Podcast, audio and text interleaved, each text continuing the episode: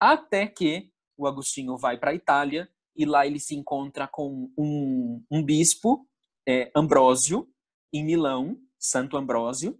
E o Ambrósio, ele tem, ele e o círculo, a igreja de Milão, é, o, todas as pessoas que estavam envolvidas com a igreja de Milão tinham uma perspectiva de filosofia muito voltada para o neoplatonismo?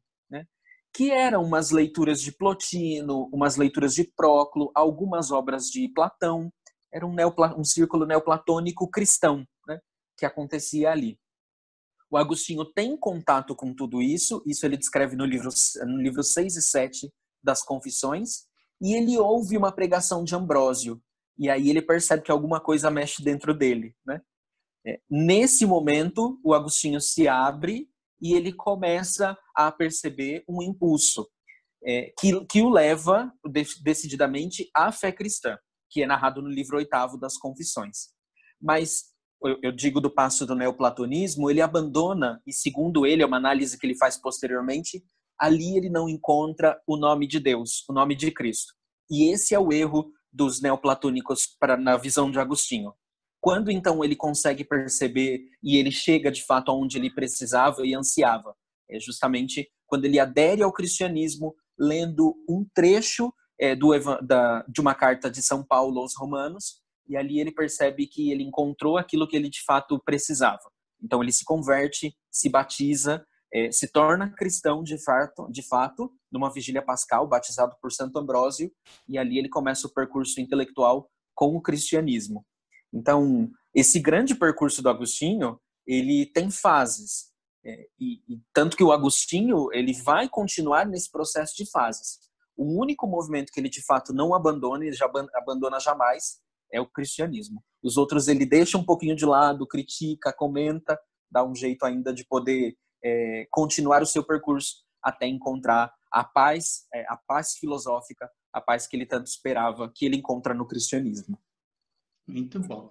Dentro desse contexto, é, gostaria que você falasse um pouquinho sobre a patrística, os pais da fé, mas assim, é, de uma forma relativamente superficial, não precisa se ater aos demais pais da fé, porque o nosso público, como eu te falei, tem muitos acadêmicos também, pessoal da teologia, e tem os que não conhecem. Então, para aqueles que não sabem, nunca ouviram falar na patrística, eu gostaria que você é, é, contextualizasse Santo Agostinho, Agostinho, Santo Agostinho, dentro da patrística. É, a patrística, é, o nome patrística vem de patros, pai, né, do latim. Então, ela é um período histórico que acontece é que, que marca exatamente o período desde o evento Jesus Cristo, então do momento da pregação e do ministério de Jesus de Nazaré, até mais ou menos, aí tem uma divergência entre o Ocidente e o Oriente, mas vai até mais ou menos o século VI, século VII. Então, esse período é o momento em que a fé cristã está se desenvolvendo. É, Jesus passou pregando, anunciando o evangelho. É, o, o, texto bíblico diz que ele passou pelo mundo curando as pessoas, expulsando os demônios e fazendo bem, né? É, essa é a, o ministério de Jesus. O problema é que Jesus não deixa, e isso é um, um, problema do ponto de vista teórico, do ponto de vista prático, isso é muito interessante. Jesus não deixa um manual escrito com todas as suas ideias compiladas e compostas. Os discípulos de Jesus, que são os apóstolos e os cristãos do primeiro momento, olham para o evento Jesus, olham para aquilo que Jesus disse, para aquilo que ele anunciou e interpretam aquilo. Desculpa te interromper. Eu vou sair pela tangente e vou voltar e vou pedir para você não comentar o que eu vou falar para a gente não sair da espinha dorsal. Mas tanto Jesus quanto Sócrates não escreveram nada e tiveram relatados os, as tiveram relatados as suas mensagens por intermédio de discípulos. Sócrates teve três Platão e mais dois que escreveram a, as suas ideias. Mas vamos voltar lá, vamos voltar. E, e isso seria pauta para um outro bate-papo. Essa é uma discussão que acontece depois no século 18, 19 e 20 sobre a historicidade de Sócrates e de Jesus, inclusive, né? Esse seria um no, ponto no, interessante. Um, um, outro dia a gente conversa sobre sim, isso. sim. E como Jesus não deixa nada escrito e não é, e não se propõe a ser um doutrinador no sentido de estabelecer uma doutrina fixa, qualquer pessoa que olha para Jesus Cristo ou para aquilo que anunciam Jesus e elas conseguem interpretar. Então, o que são esse período patrístico? É o momento da sistematização do evento Jesus. É, então, há muitas acusações, por exemplo, de que do dia para a noite Jesus se tornou Deus, né? É, então, foi definido pela igreja que Jesus se tornou Deus, como se isso fosse uma coisa negativa. Não é, é que até então não havia tido necessidade de, por exemplo, esses primeiros teólogos cristãos de afirmarem que Jesus era Deus, porque na cabeça deles isso era uma coisa extremamente simples e tranquila. É a mesma coisa que até ano passado ninguém ia imaginar, por exemplo, de que íamos precisar todos sair de máscara pelas ruas por conta do problema que vivemos da pandemia. São cuidados que ninguém nunca tinha imaginado. Mas quando apareceu, a gente precisou então lidar com esses problemas. Esse é o período da patrística. Então é o período mais complexo e, e mais completo no sentido do desenvolvimento da doutrina cristã acerca dos eventos centrais. Então, acerca de quem é Jesus, o que Jesus faz, como ele salva, quem é o Pai de Jesus Cristo e qual é a função da igreja no meio desse processo todo. Então, esse é o, o momento que surge. Santo Agostinho é, então, um desses grandes nomes da patrística. A gente chama ele de padres ou pais, tem o mesmo nome, né? Depende da tradição. A tradição católica prefere o nome padres e a tradição protestante reformada prefere o nome pais. O que importa para nós é que eles de fato são os pais da igreja, no sentido de que eles têm uma contribuição tão central de que os textos que, ele, que eles propõem, a maneira deles de interpretar os textos sagrados, tem muita autoridade.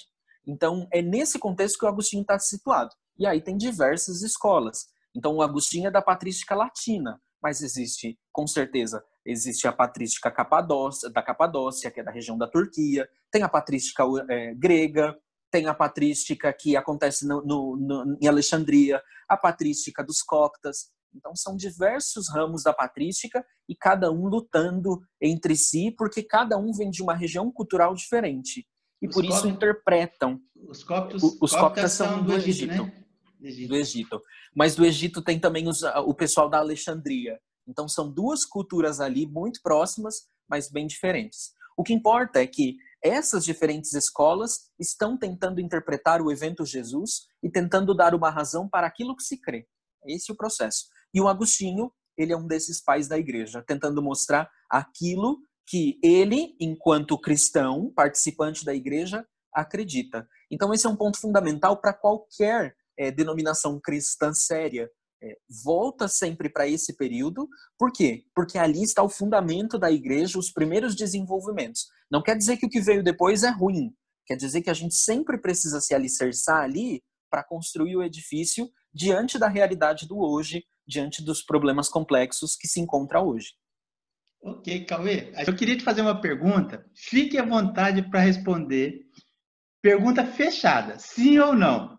Eu sei que você vai ficar se coçando querendo trocar, bater bola, mas é pergunta fechada.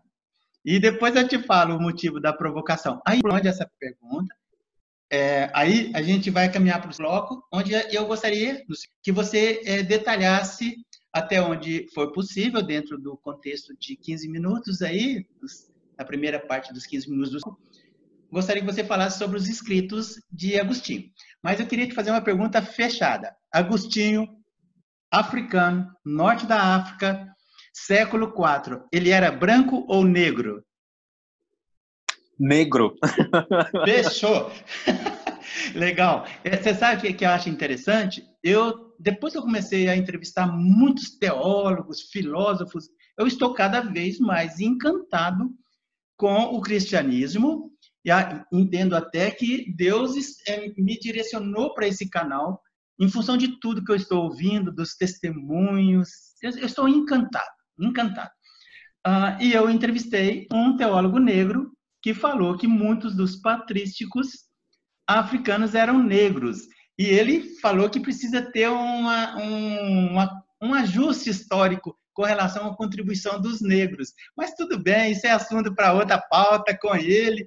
Muito obrigado.